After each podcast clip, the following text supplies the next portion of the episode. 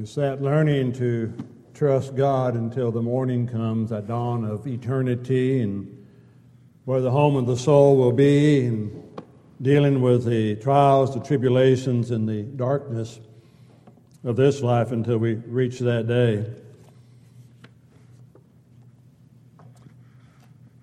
As you read through the scripture, it's always interesting, if you will, and challenging and enlightening to read the thoughts of individuals as they faced death, to see what it was that was on their mind and on their heart, and the desires that they had. We'll see a little bit of that in Peter's admonition to those of his day there in 2 Peter chapter 3 in a moment. To back up, and if you look through the Gospels, it will be in, in John chapter 17 that you will find the, the prayer of Jesus.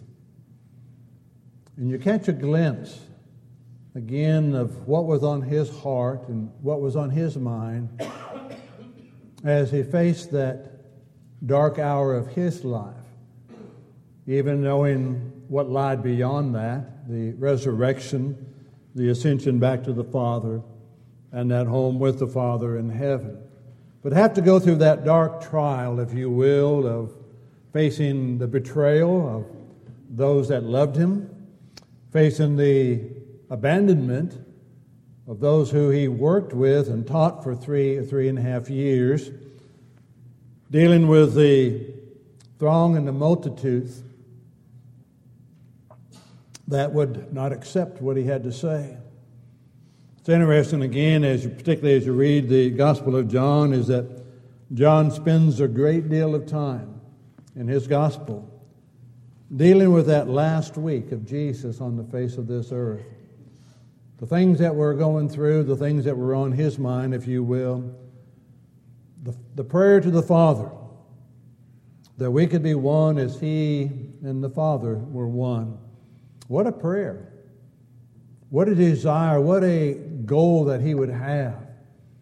That we would be able or we would want to strive to have that unity of mind with the Father above. That we could perceive the brevity of this life, regardless of how dark it is or how dark it appears to be to us, and to see the brightness of that new day of eternity with God. And the other thoughts that he, he brings out in that prayer in John 17. You go over into the, the book of Acts and you read on a little bit and you get over to Acts chapter 7 and going into chapter 8, but into 6 and 7, you read about Stephen, one that we would call the, the first martyr for the cause of Christ. And you see the, the love that he had for the people that he was reaching out to. Even though at, towards the end of it, he has that stinging remark for them that you are stiff necked and you are a rebellious people, just like your forefathers were. I mean, you haven't changed one iota. You're stiff necked. You will not bow the head to God. And you're rebellious in that you will not listen to what God has to say. But he lays out that beautiful, brief history of God and his people. And he's laying out not just the rebellion of the people, but he's laying out that long suffering of God in caring for his people and wanting the people to see the depths of God's love for them. They may not have seen it, they may not have understood it. It was a difficult time during that for them of that first century, for those of that Jewish background, to have to, have to wrestle with and to, to grasp that concept that what they had known and what they had cherished, and even though they had misunderstood it, was no longer what God wanted. It's not what he ever had wanted, but had, he was not working under that law of Moses any longer. And that they needed to understand that, and that had to be difficult for them. to let go of what they knew and what they had cherished, to embrace what they knew and had cherished, but to embrace what it had foretold of a new covenant, of a better sacrifice, and a better hope. And oh, such a better place to anticipate. No longer just that old Jerusalem in, in Israel, but that new Jerusalem that we discussed a little bit this morning that's in heaven. And that longing to want to be there. We wrestle with life as we see it. We talk about persecution. We see it as we view it, at least, beginning to intensify to a degree. And for those who want to stand for what is right, and how far it will go, to what depths it will go, we do not know. But we do know God watches over his people.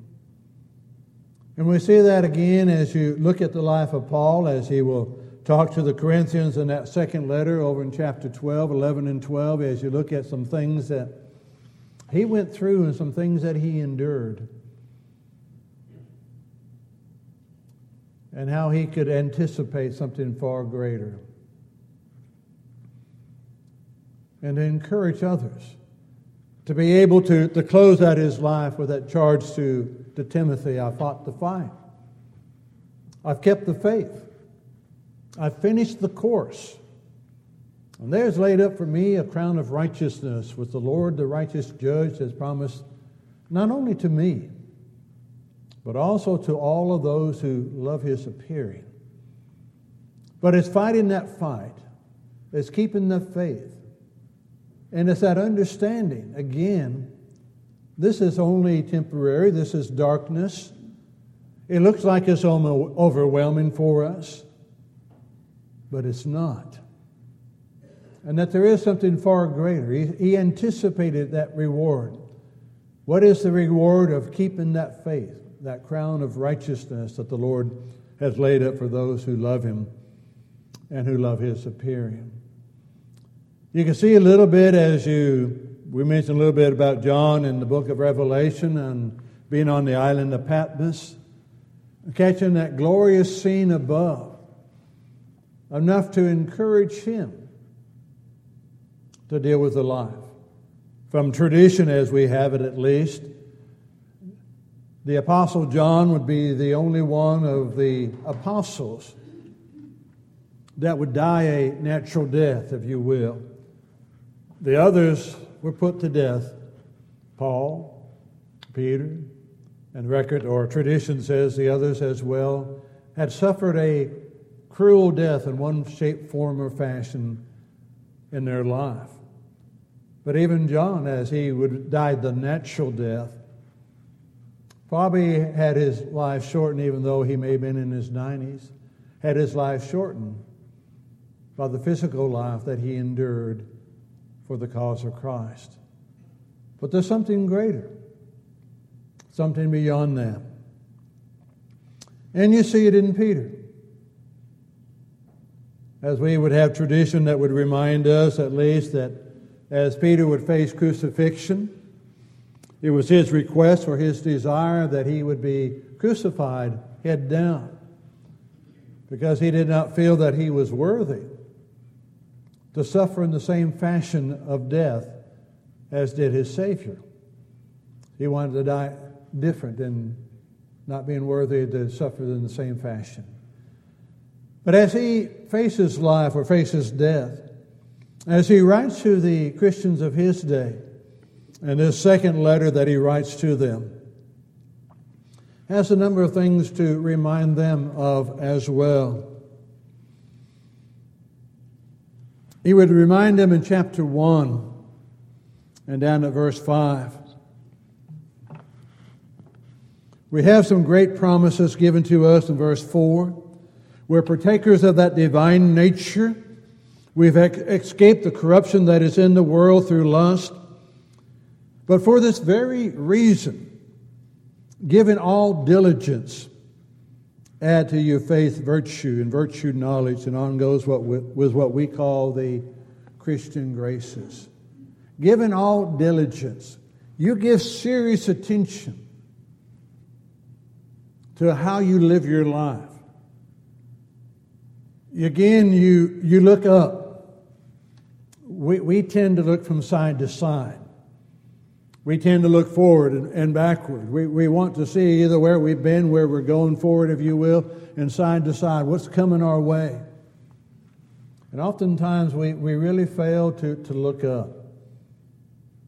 Look unto Jesus, the author and the perfecter of our faith, who for that joy set before him endured the cross, despising the shame. And is now set down at the right hand of the throne of God, the Hebrew writer reminds us in Hebrews 12. Interesting again. Follow that example. Fix your eyes on Jesus. He's the author and the perfecter of your faith, the finisher. He's one that brought it into existence. He'll see it through to completion until one day that faith can become sight and reality will be with God. To be willing to endure what's there and again, that hardship along the way. Mention the, the prayer of Jesus in John 17. Going back and rereading that.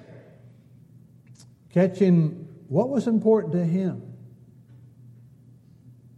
How was his disciples be? How could they be encouraged in keeping that faith? Peter's going to talk about in that third chapter about the end of time, but drop down to verse 10 as well in, in that first chapter.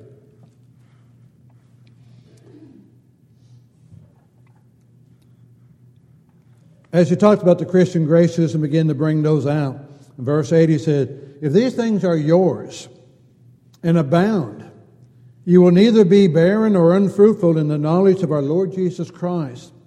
For he who lacks these things is short sighted even to blindness, and has forgotten that he was cleansed from his old sins.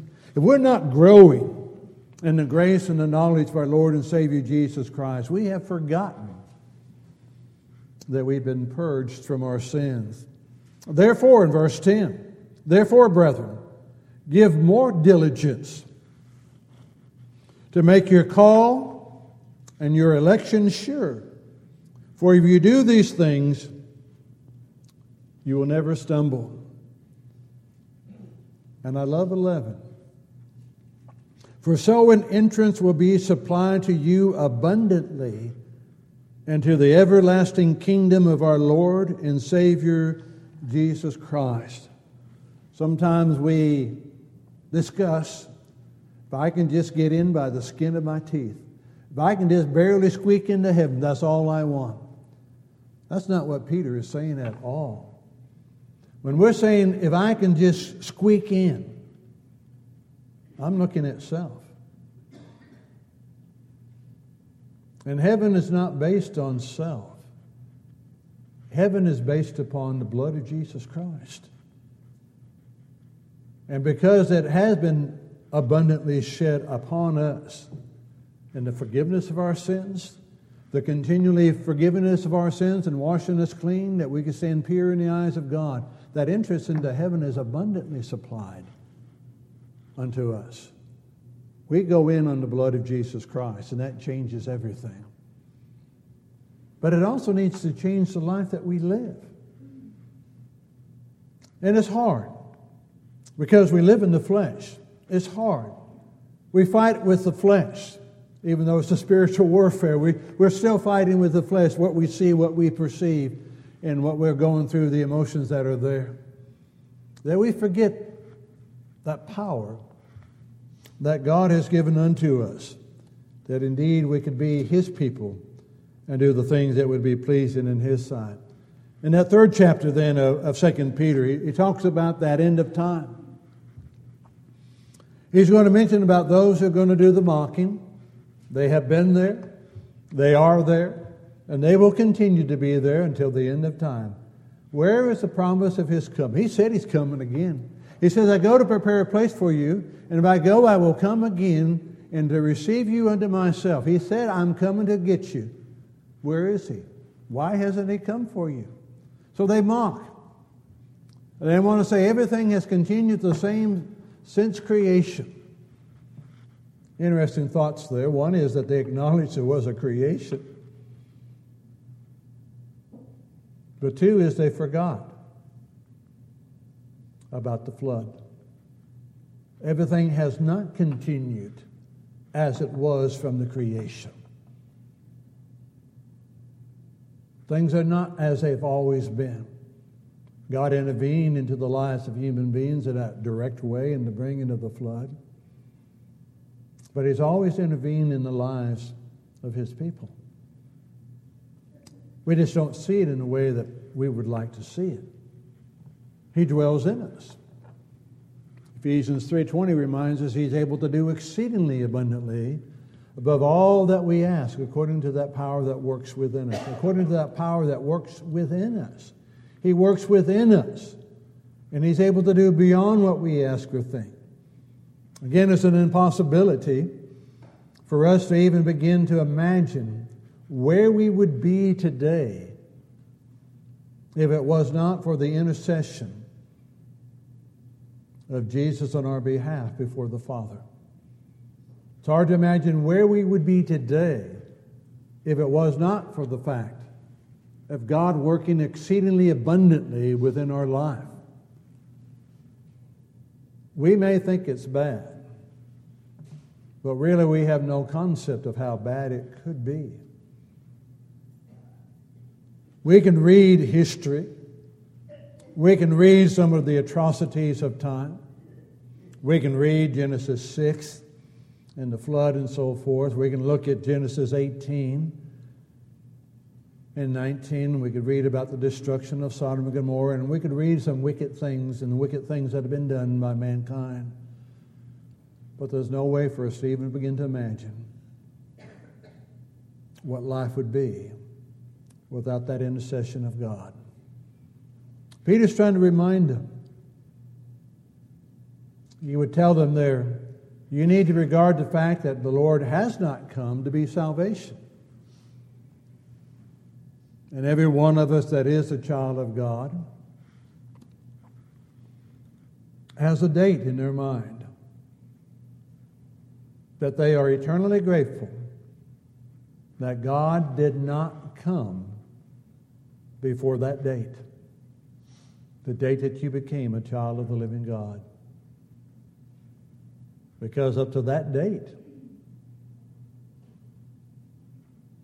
you had no hope. And you were lost. But since that date, you have hope. And you're no longer lost. You know a direction. He left us an example to follow in his steps. He left us the way to go and how we ought to be conducting ourselves. Take time as you read through the Gospels. Look at how Jesus dealt with those that he encountered. And knowing that as we strive to use his example, and as we strive to pattern our life after him, there's going to be imperfection because he was perfect and we are not. But he left us that example of how to deal with life. That's one of those times in human history, if you will, that it's one of the most glorious times that could have been. And it's one of the most dark times that could have been. Glorious in the sense that for that brief period of time,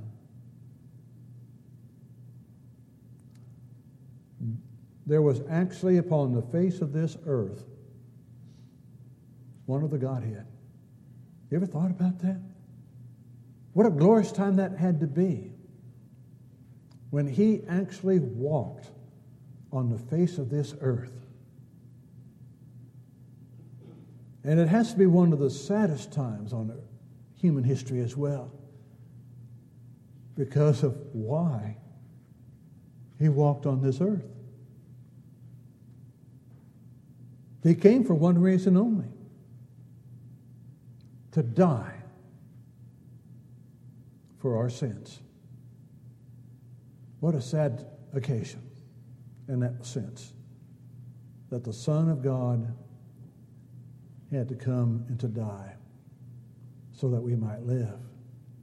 But then to take that positive side out of it, the fact that he has not come back, we're to regard as salvation. He gives us that opportunity each day that we live, each breath that we take, each moment that is ours, those moments that we sometimes so carelessly let slip by. How many of us sit there and wonder from time to time, when did the, where did the last 30 years go? Where did the last 40, 50 years go? I mean, I know some of you cannot go back that far, but some of us can. Go back to just to think, where has the time go, gone? You know, we hear all the time. The older you get, the faster time, go, faster time goes by. You know, when you were a child, Christmas came every six years, and then when you get to be adults, it's every two weeks. It, it, it is, where did the time go? And all the things we promised to do. How many things have you promised to put out, put out off until tomorrow? How many things have you put off until you had some time? When I get some time, here's what I'm going to do. And then before you know it, where is 10 years gone? They're gone. And we need to understand that brevity, and understand God knows that. And God is patient, that He works with us, grants us time to make those changes along within our life as well. We're looking forward to that promise of that new heavens and that new earth in which righteousness dwell. Then you got verse 14. Therefore, beloved, beloved, looking forward to these things, be what? Be diligent. Be diligent to be found in him in peace, without spot and blameless. You have to give attention to the life that you live. Physical life tells you that. Physical consequences tell you that. You have to give attention. And try as we may, there's no way that you can enforce a person to give attention. Does, does not matter what laws are passed, what warnings are enacted, what dangers are posted, what consequences are shown. Individuals will still drive without paying attention to what they're doing. I always love the text up above. It says, Don't, t- don't text and, and drive. I read the text later. I said, What are you doing? You got a text up there, and you're telling me not to read the text, that I just need to be driving. But simply saying, How many cars do you pass? That you do not see them driving like this. I can do it, whatever it is. Not giving diligence. And again, how quickly can that life end? Isn't it true spiritually? How we can go through life carelessly, if you will. How we can go life doing okay, but not giving diligence to the task that we've been given. And when we take our eyes off of the author and the perfecter of our faith, how quickly life can be lost. It only takes a heartbeat. That concept, again, only a heartbeat away from death. That's all we are. And what do we do with it? Give some diligence to that. And then you close out but grow in the grace and in the knowledge of our Lord and Savior, Jesus Christ. Grow in His grace. The grace He's extended to you, the grace that He's given to you,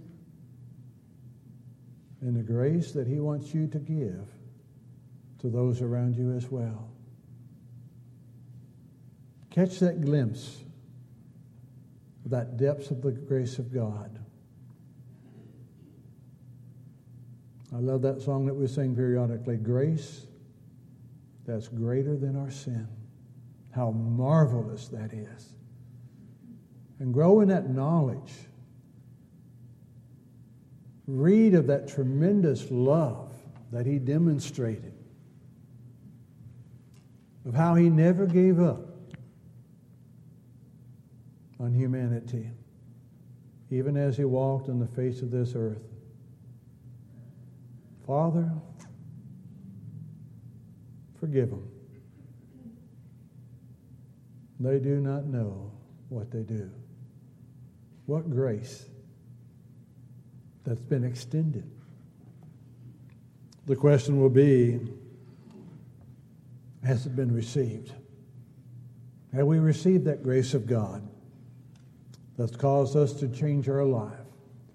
Have we received that grace of God that encourages us to do the things that God would be pleased with? And with that attitude, it changes again that course of life. As does the invitation song. There's a great day coming. It can only be seen in one or two ways. That's it, one or two ways. It's either a bright day for the child of God, bright day for the one who's prepared, a bright day for the one who is waiting, the one who is anticipating its coming.